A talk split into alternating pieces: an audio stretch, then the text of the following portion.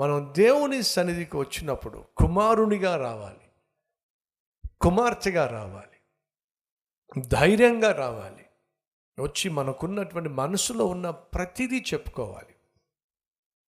అది మంచి కావచ్చు చెడు కావచ్చు. ఒక స్నేహితుడు ఉన్నాడు అనుకోండి ఆ స్నేహితుడితో నువ్వు అన్నీ పంచుకుంటావు. మంచి పంచుకుంటావు చెడు పంచుకుంటావు. ఎందుకని? అతడు నువ్వు స్నేహితుడు కాబట్టి. అయితే బైబుల్ సెలవిస్తుంది. యేసుక్రీస్తు తన శిష్యులతో మాట్లాడుతూ ఒక మాట అన్నాడు. మిమ్మలను నేను దాసులుగా భావించటం లేదు. నేను మిమ్మల్ని నా స్నేహితులుగానే పిలుస్తున్నాను. You are my friends. మీరు నా స్నేహితులు. సహోదరి సహోదరులు తండ్రి కుమారుడు బంధము బహు దగ్గరగా చేరినప్పుడు ఆ తండ్రి కుమారులను మీరు దూరంగా చూస్తే మీకు ఏమనిపిస్తుందో తెలుసా? తండ్రి కుమారులు కాదండి వీళ్ళు. మరి ఏమనిపిస్తుంది బహుశా వీళ్ళిద్దరు బాగా ఫ్రెండ్స్ ఏమో. ఏమిటి? ఫ్రెండ్స్ ఏమో. Marcus Lamb. మీకు తెలుసు కదా డే స్టార్. ఇంటర్వ్యూకి నన్ను పిలిచారు వెళ్ళి డే స్టార్లో నేను మాట్లాడాను. అది మీకు తెలుసు. కానీ తను ఒక మాట నాకు చెప్పారు. ఏమిటంటే నేను నా కుమారులు ఎప్పుడు కూడా తండ్రి కొడుకులుగా మేము ఉండాం. మరి ఎలా ఉంటారని అడిగాను. మీ ఇద్దరం ఫ్రెండ్స్లా ఉంటాం. మేము బయటికి వెళ్ళినా గల్ఫ్ ఆడడానికి వెళ్ళినా మీ ఇద్దరం కూడా ఫ్రెండ్స్ లాగే ఉంటాం. ఫ్రెండ్స్ లాగే మాట్లాడుకుంటాం. వాళ్ళ అబ్బాయి కూడా అదే చెప్పాడు. మా డాడీ ఒక గొప్ప దైవజనుడే కానీ మా డాడీలో ఒక మంచి ఫ్రెండ్ని నేను చూస్తాను. ఈజ్ మై ఫ్రెండ్ నాకున్నటువంటి ప్రతి విషయాన్ని నేను మా నాన్నగారితో షేర్ చేసుకుంటాను. వీఆర్ లైక్ ఫ్రెండ్స్ మేము బయటకు ఎప్పుడు వెళ్ళినా సరే ఫ్రెండ్స్గానే వెళ్తాం. ఏది మాట్లాడినా సరే ఫ్రెండ్స్గానే మేము మాట్లాడుకుంటాం. ఎందుకు చెప్తున్నానంటే మన బంధము తండ్రి కుమారుల బంధము మరింత దగ్గరైనప్పుడు స్నేహితులుగా మారుతాం. దేవుడు అంటున్నాడు నేను మిమ్మలను స్నేహితులుగా పిలుస్తున్నాను. ఎంత అద్భుతం అండి మొదటిగా అబ్రహాము యహోవాను దేవునిగా పిలిచాడు. ఆ తరువాత అబ్రహాము దేవునికి ఏమయ్యాడు చెప్పండి? స్నేహితుడయ్యాడు. వాట్ ఏ గ్రేట్ బ్లెస్సింగ్ అండి. దేవునికి మనం ఫ్రెండ్ అవటం ఏమిటండి? ఎప్పుడైనా ఆలోచన చేశారా? ఎప్పుడైనా తలంచారా? దేవుడు ఎంతగా మనల్ని ప్రేమిస్తున్నాడంటే ప్రపంచాన్నే పరిపాలించిన దేవుడు అంటున్నాడు I will become your friend నేను మీ స్నేహితునిగా ఉంటాను. అండ్ అర్థం ఏమిటి? స్నేహితునికి స్నేహితునికి మధ్య సాధారణంగా దాపరికాలు ఏమీ ఉండవు. అది దేవుడు కోరుతున్నాడు. మీకు నాకు మధ్య దాపరికాలు ఉండడానికి వీల్లేదు దేన్ని మీరు నా ఎదుట దాచిపెట్టే ప్రయత్నము చేయకండి. తండ్రి సాధారణ కుమారుడు సాధారణంగా తండ్రి దగ్గర దాస్తూ ఉంటాడు. కుమార్తె సాధారణంగా తల్లి దగ్గర దాస్తూ ఉంటుంది. కానీ స్నేహితుల దగ్గర కుమారులు కానీ కుమార్తెలు కానీ ఏమీ దాచరు. దేవుడు కోరుకుంటుంది ఏమిటంటే మనము ఆయన దగ్గర ఏమీ దాచకూడదు ఒక ఫ్రెండ్ వలె మన మనసు విప్పి దేవునితో మాట్లాడినట్లయితే ఆయన అర్థం చేసుకుంటాడు. కారణం ఏమిటంటే యేసుక్రీస్తు కంటే మంచి స్నేహితుడు ఈ లోకంలో మరొక్కడు లేనే లేడు.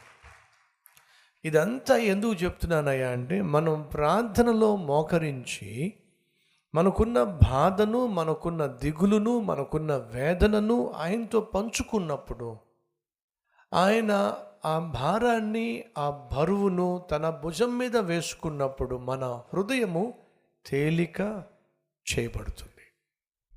ఈ ప్రక్రియ ఏదో నెలకొకసారో రెండు నెలలకి ఒకసారో ఆరు నెలలకు ఒక్కసారో లేక కష్టం వచ్చినప్పుడే దేవుని సందులో మోకరించి ప్రార్థన చేసి బరువు దించేసుకుని ఆ తర్వాత మూటమొళ్ళు కట్టేసుకుని వెళ్ళిపోవడం అది దేవుని చిత్తం కాదు. అది నేను చెప్పాలనుకుంటుంది.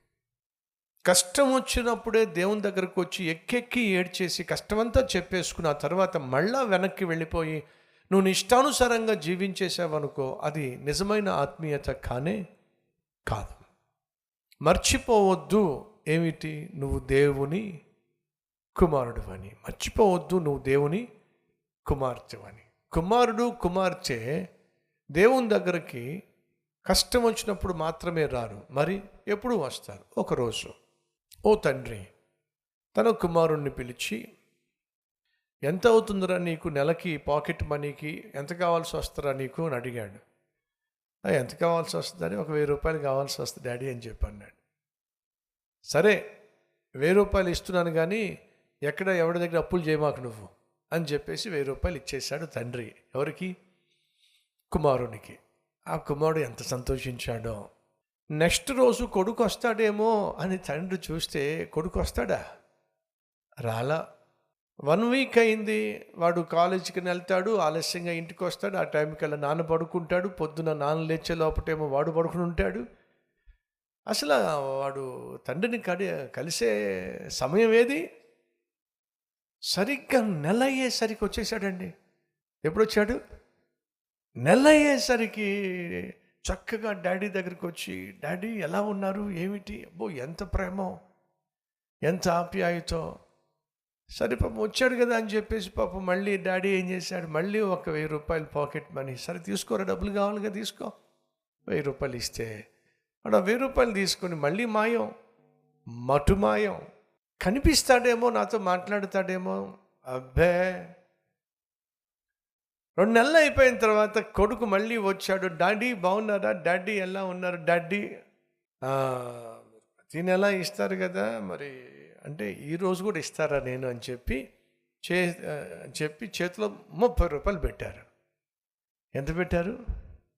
ముప్పై ముప్పై రూపాయలు పెట్టారు ఏమిటి వెయ్యి రూపాయలు ఇస్తారు కదా మీరు. అదేరా నేను చేసిన పొరపాటు నీకు.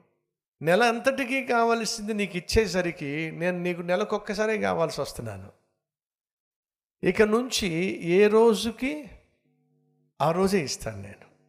అప్పుడు ఏ రోజుకు ఆ రోజు వస్తావు. చచ్చినట్టుగా ప్రతిరోజు వచ్చి వాళ్ళ నాన్నను కలిసేవాడు. అప్పుడు వాళ్ళ నాన్న వాడికి ఇవ్వాల్సిన పాకెట్ మనీ ఇచ్చేవాడు. ఏది బాగుందో చెప్పండి. ఒకేసారి దేవుడు మనల్ని దీవించడం బెటర్ అంటారా రోజు రోజుకి దీవించడం బెటర్ అంటారా సో రోజు రోజుకు దేవుడు మనల్ని దీవించాలంటే మనం ఏం చేయాలి?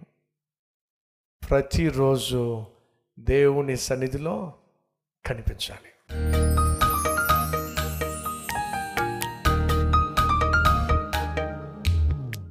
ఆహా పరిశుద్ధుడు అయిన ప్రేమ కలిగిన మా ప్రియ పరలోకపు తండ్రి నిన్ను తండ్రి అని పిలిచే భాగ్యాన్ని ఇచ్చావు నాయన.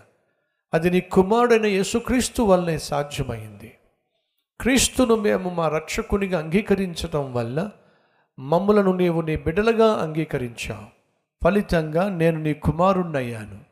నాయన కుమారునిగానే జీవించాలి అని నువ్వు కోరుతున్నావు నీ వలే మేము ప్రవర్తించినప్పుడు నీ వలే పరిశుద్ధంగా జీవించినప్పుడు నీ వలే ప్రేమించినప్పుడు మేము నీ బిడ్డలమని నీ రూపము మాలో ఉన్నదని నువ్వు గ్రహించి సంతోషిస్తావు కాబట్టి నీ రూపులోనికి మమ్మల్ని మార్చు నాయన. నీ ఆత్మ ఫలము మేము ఫలించులాగున చేయి అయ్యా. నీతో సత్సంబంధము కలిగి జీవించడం ద్వారా సకల సమృద్ధిని మేము అనుభవించాలి. నీ మహాకృప చూపించుమని. యేసుక్రీస్తు నామం పేరట వేడుకుంటున్నాం తండ్రి. ఆమెన్.